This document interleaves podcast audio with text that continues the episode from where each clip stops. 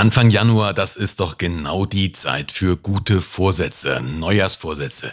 Warum diese Vorsätze fast nie Wirklichkeit werden, warum sie eigentlich Blödsinn sind, genauso wie Change-Projekte und Change-Prozesse, darum geht's in dieser Folge.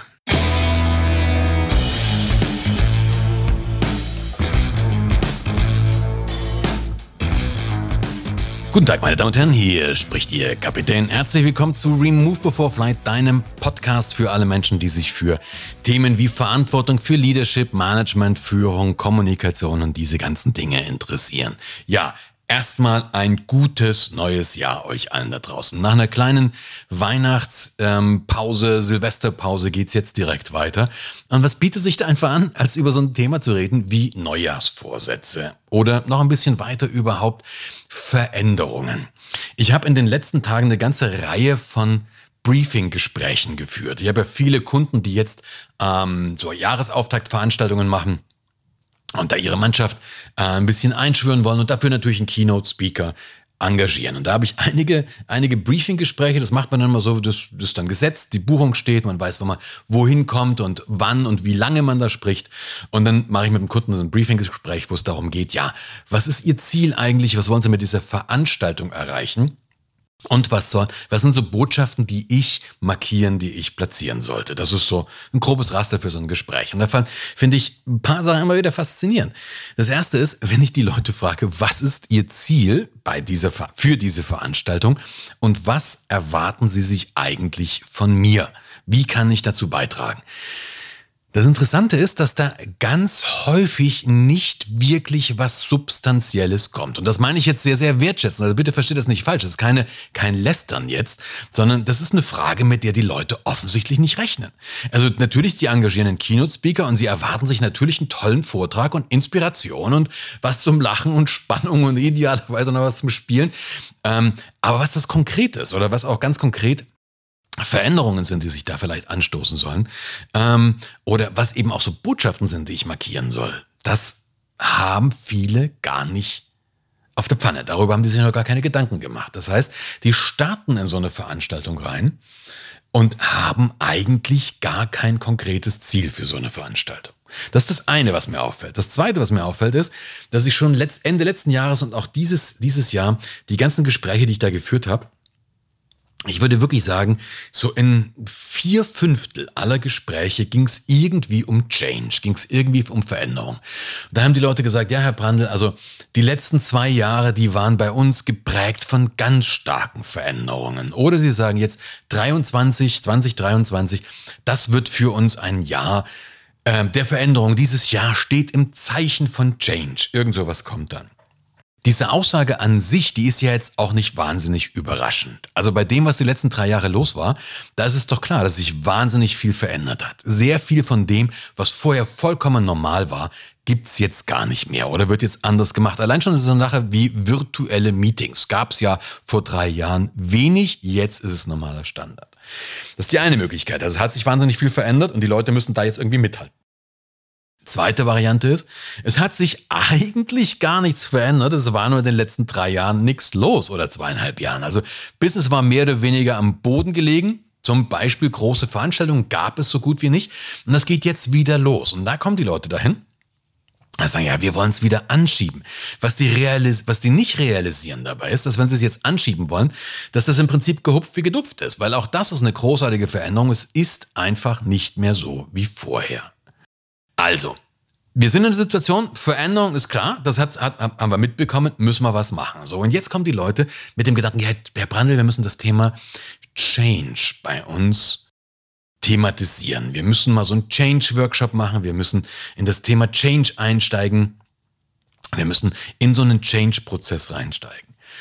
Und hier haben wir einen Knackpunkt, weil dieser Thema Change-Prozess oder Change-Workshop ist am Ende des Tages das gleiche wie Neujahrsvorsätze. Lass mich dir mal zwei Fragen stellen, um zu, um zu erläutern oder zu, zu beleuchten, was ich damit meine. Stimmst du mir zu, wenn ich behaupte, dass die Veränderungsgeschwindigkeit in den letzten, sagen wir mal, 10, 15 Jahren dramatisch zugenommen hat?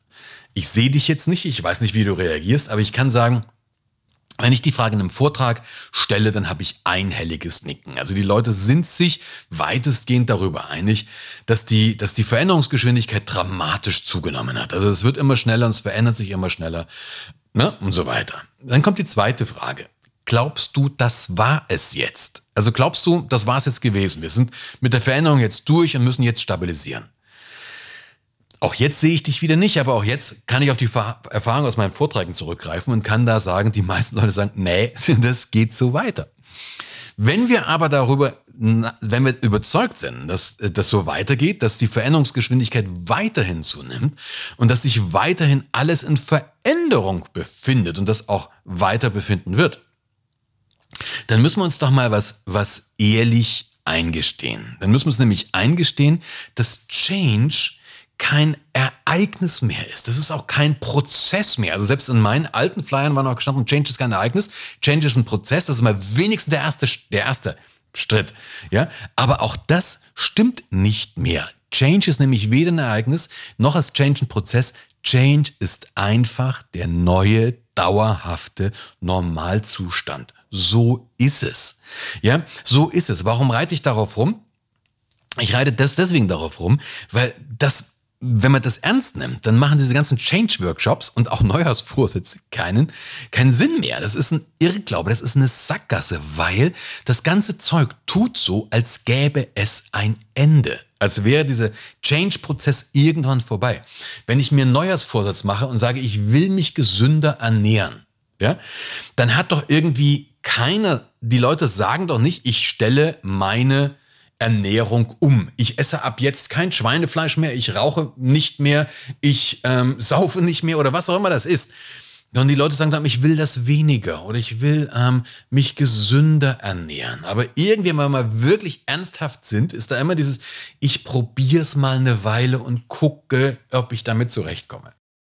Und bei einem Change-Workshop, bei einem Change-Prozess, das Wesen eines Prozesses ist, wie es bisher definiert ist, der hat einen Anfang und der hat einen Endpunkt. Der hat einen Trigger, der löst den Prozess aus und irgendwann haben wir so bestimmte Erfüllungskriterien, wenn die erreicht sind, ist der Prozess abgeschlossen. Dann haben wir die Reorganisation abgeschlossen.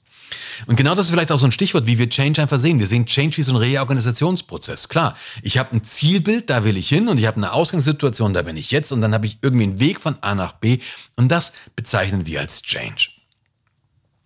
Das war's vielleicht auch mal, aber jetzt ist es eben so, wenn wir dieses Zielbild erreicht haben, wird es schon wieder ein neues geben. Technologie, wenn ich eine Technologie wie mal reingepfiffen habe, ist die eigentlich schon wieder überholt. Und, und, und, und, und.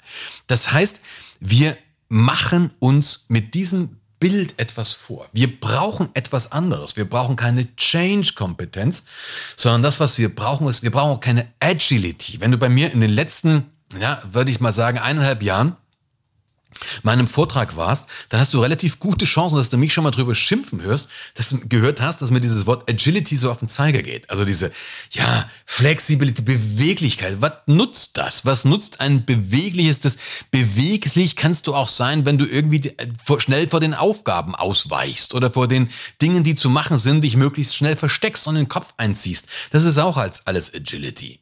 Entschuldigung, weiß jeder Agility-Trainer oder Trainerin, ihr steigt mir jetzt gleich äh, an die Kehle. Das, was ich meine, das, was wir wirklich brauchen, wir brauchen nicht mehr Flexibilität, wir brauchen mehr Anpassungsfähigkeit. Adaptability.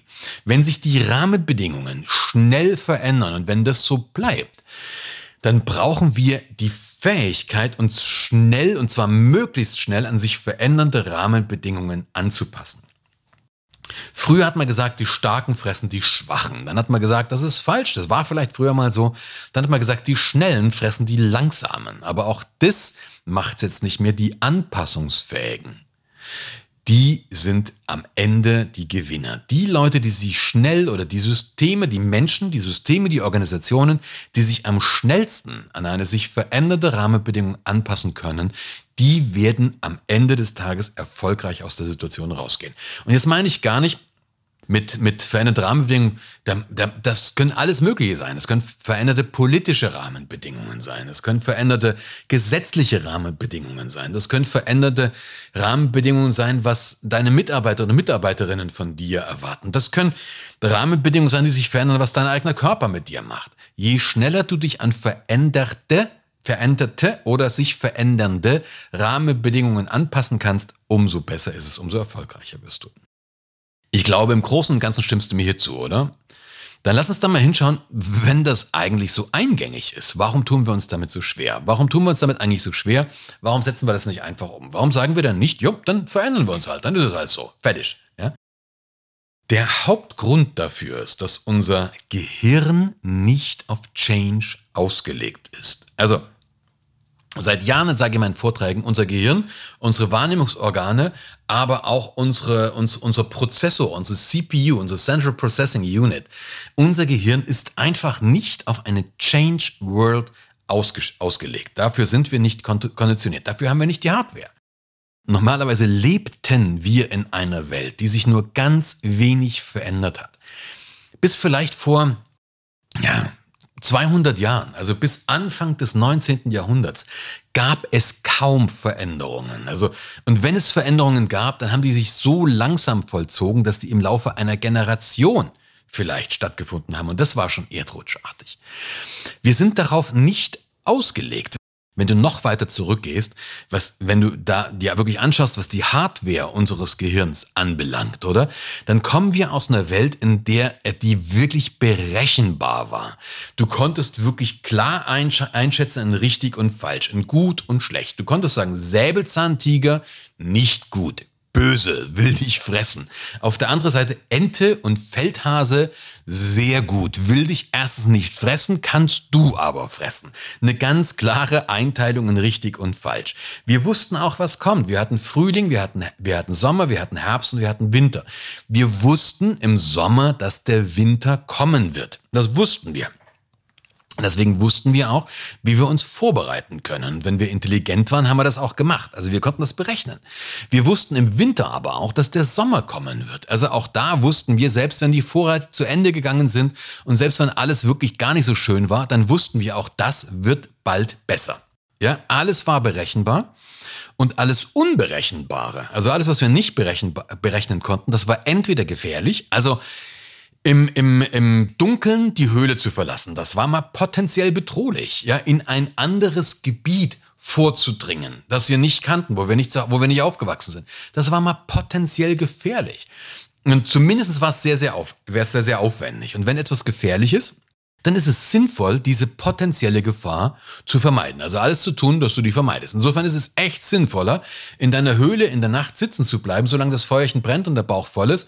Ja, wenn es dir gut geht, bleib da. Ja, wenn es einigermaßen auszuhalten ist, bleib da. Es kann sein, dass auf der anderen Seite vom Fluss mehr zu fressen ist. Das kann sein. Es kann da aber auch sein, dass es da viel mehr wilde Tiere gibt, die dich fressen wollen. Das ist das eine. Das, also ist alles Unberechenbare ist gefährlich oder zumindest sehr aufwendig. Und mit der Aufwendigkeit, da kommen wir dahin, dass unser ganzer Körper auf Energiesparen optimiert ist. Unser ganzer Körper ist darauf programmiert, in einer Welt zu leben, wo es sein könnte, dass nachts die Hunden kommen. Wahrscheinlich denken Sie jetzt Spinter.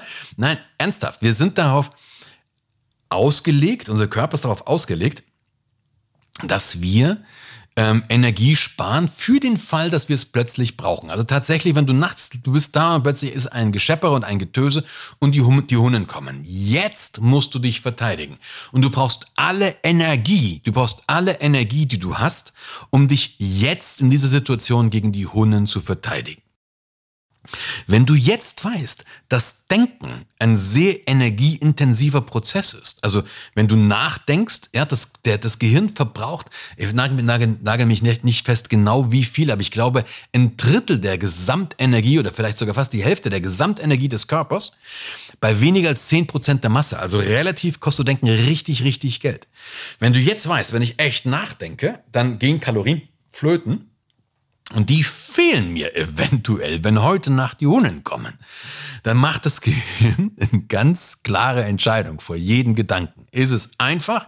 Ist es safe? Bringt es mir was zu fressen? Und wenn es das nicht hat, dann weichen wir dem normalerweise aus. Also du hast merkst, mir fehlt schon wieder etwas die sittliche Reife, aber im Prinzip dieser kleine Ausflug, auch wenn der wissenschaftlich nicht ganz, konkret, ganz korrekt ist, aber der macht im Prinzip klar, warum wir uns so schwer tun mit Veränderungen. Nochmal, weil unser Körper schlicht und einfach alles tut, unser Körper, unser Geist tut alles, um Unsicherheiten zu vermeiden. Ja, jede Veränderung ist Unsicherheit. Jedes Change ist Unsicherheit. Und zweitens tut unser Körper alles, um unnötigen Kalorienverbrauch zu vermeiden. Ja, manchmal ein bisschen blöd, gerade nach Weihnachten, aber ist tatsächlich so.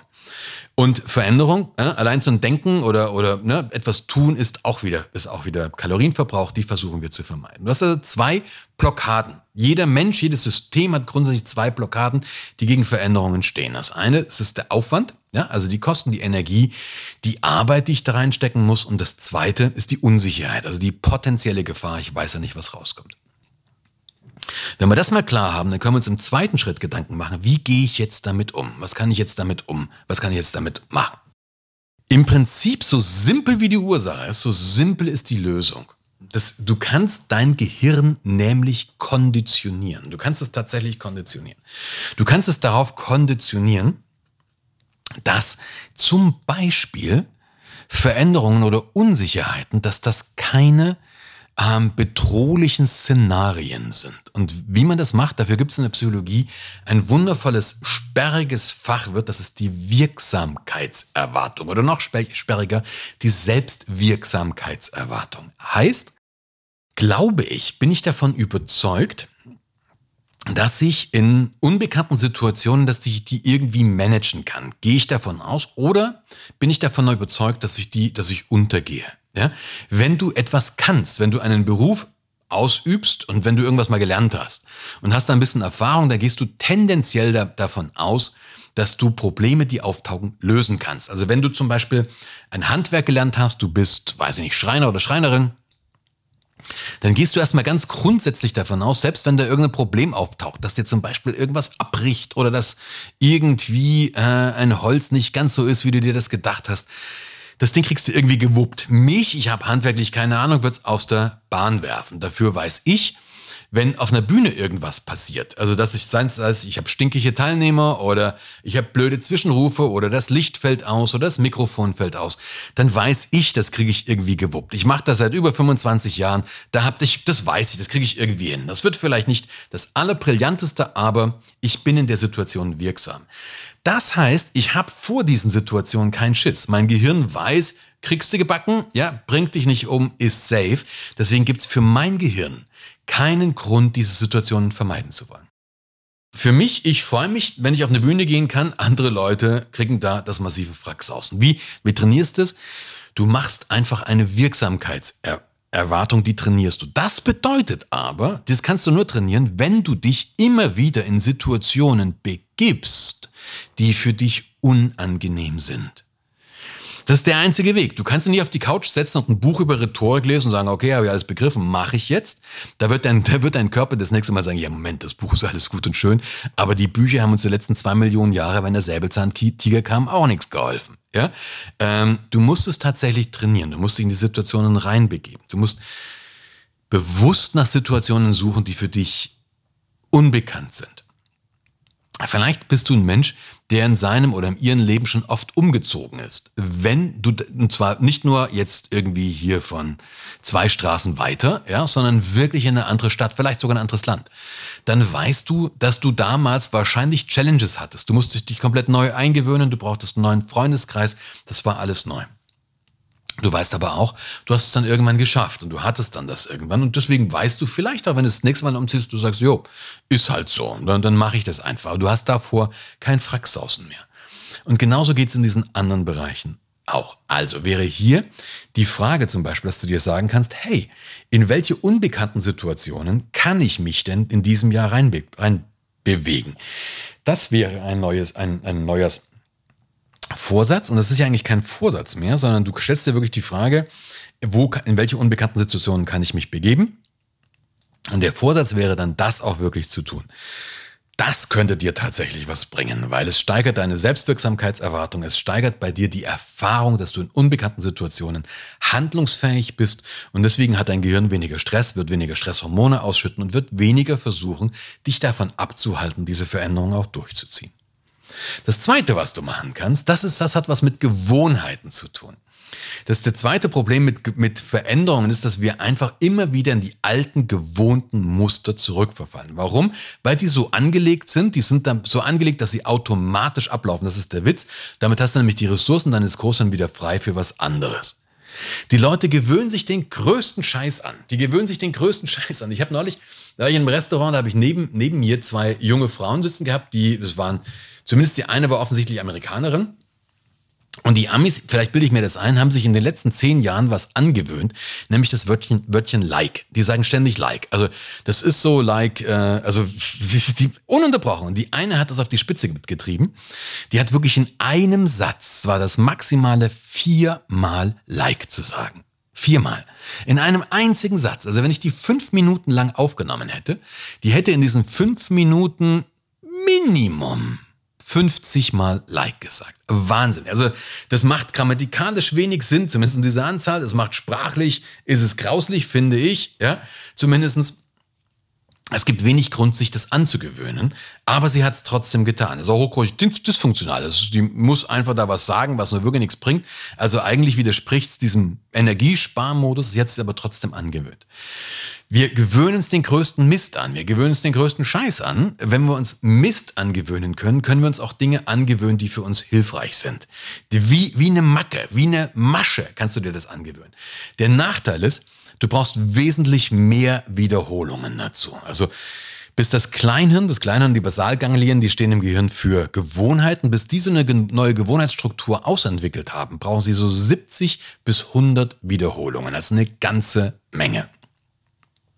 Das heißt, du brauchst tatsächlich eine Weile lang Selbstdisziplin. Du brauchst wirklich eine Weile Selbstdisziplin, wo du dir zum Beispiel die ersten 100 Tage dieses Jahres, okay, davon sind ein paar schon um, aber die, ab jetzt die nächsten 100 Tage vornimmst, jeden Tag eine bestimmte Dinge, eine bestimmte Sache zu machen. Ich verspreche dir, du wirst wahnsinnig viele Gründe haben, es an diesem einen Tag nicht zu machen. Falls du es tatsächlich, du kannst mit dir einen Deal machen, falls es tatsächlich an einem Tag nicht klappt, musst du drei Tage anhängen. Das wäre so ein Deal, kannst du machen. Mach dir eine Excel-Tabelle. Aber wir müssen uns tatsächlich, wenn wir etwas verändern wollen, neue Gewohnheiten anentwickeln. Also du hast zwei Dinge. Das, was, was, was verändert, das erste, was es verändert, ist der Aufwand in Kosten Energie. Wie kommst du darüber weg? Indem du dir einfach bestimmte Angewohnheiten schaffst. 170 bis 100 Wiederholungen, also ab jetzt die nächsten 100 Tage jeden Tag einmal eine bestimmte Sache machen, auch wenn es nervt. Aber danach du eine ganz gute Chance, dass es sich automatisiert hat. Und das zweite, erhöhe deine Selbstwirksamkeitserwartung. Begib dich also bewusst in unbekannte, un vielleicht sogar unangenehme Situationen. Davon gibt es massenweise. Geh auf die Straße, sprich einen fremden Menschen an.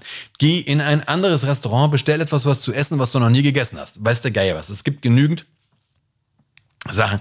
Ähm, fahr zehn Tage in eine fremde Stadt, nimm dir da ein Airbnb-Apartment und mach nicht Tourist, sondern versuch wirklich wie ein Einheimischer, eine, Einhe eine Einheimische zu leben. Warum ist mir das so wichtig? Ich habe ähm, am Anfang, als Covid losging, also im Jahr 2020, habe ich ein Neujahrsvideo mal gemacht. Das findest du, glaube ich, auch noch bei Facebook irgendwo. Das stand unter dem, unter dem Titel, da, damals war ja, war ja Covid gerade richtig heftig. Wir haben Lockdown gehabt und, und, und, und, und. Und ich habe damals gesagt, ich habe keine Ahnung, was noch kommt. Ich habe keine Ahnung, was jetzt als nächstes kommt. Aber ich weiß, dass eine Sache ganz, ganz sicher kommt. Irgendwann wird es vorbei sein. Das weiß ich ganz sicher, habe ich damals gesagt. Irgendwann wird es vorbei sein. Ich weiß noch nicht wann, aber ich weiß, dass es irgendwann vorbei sein wird. Und das, was wir jetzt können, ist, wir können uns jetzt überlegen, wie wollen wir es haben, wenn es vorbei ist. Also wie soll unser Leben, wie soll die Welt sein, wenn es vorbei ist? Und genau das kannst du dir jetzt auch sagen. Veränderung kommt, die kommt ganz, ganz sicher. Die wird dann durchlaufen, dann kommt die nächste. Also Veränderung kommt, ob mir, ob mir das passt oder nicht, vollkommen wurscht. Diese Veränderung kommt. Das, was wir uns jetzt über, aber überlegen können, wir können uns jetzt überlegen, wie hätten wir es denn eigentlich gern? Wie soll's eigentlich sein? Wie hätten wir unsere Zukunft gerne, unsere persönliche Zukunft, die Zukunft unserer Unternehmen, unserer Teams? Und eins kann ich dir nämlich sagen, du kannst nur gute Entscheidungen treffen, wenn du weißt, wo du langfristig hin möchtest. Und wenn du weißt, wo du langfristig hin möchtest und das, wenn dieses Ziel für dich attraktiv ist, du hast da wirklich Bock drauf, dann kannst du daraus auch ähm, die Energie mobilisieren, die du brauchst, um Veränderungen durchzuhalten. Und ich glaube, das war eigentlich ein ganz geeignetes Schlusswort für den ersten Podcast in diesem Jahr 2023, wo es mir einfach darum geht, ja, wie hättest du es gerne? Wie hättest du dieses Jahr eigentlich gerne? Wie hättest du die nächsten Jahre gerne? Wie hättest du ein Leben gerne? Wie hättest du die Welt gerne? Wie hättest du die Umwelt gerne? Und ich glaube, das ist ein geeigneter Schritt, um wirklich loszulegen, sich darüber Gedanken zu machen, das vielleicht auch aufzuschreiben und daraus dann die nächsten ersten Schritte zu definieren. Ich wünsche dir dabei auf jeden Fall äh, tierisch viel Spaß. Lass es krachen. Es wird in diesem Jahr von mir noch viel, viel mehr zu dem Thema Change geben. Auch auf YouTube, by the way. Also geh da ruhig mal hin. Den YouTube-Kanal werde ich in Zukunft immer stärker bespielen.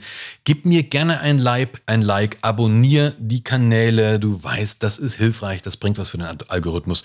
Empfehl's sehr, sehr gerne weiter oder teils. Ich wünsche dir auf jeden Fall eine gute Zeit, lass es krachen und ein sensationelles 2023. Bis bald. Ciao, ciao.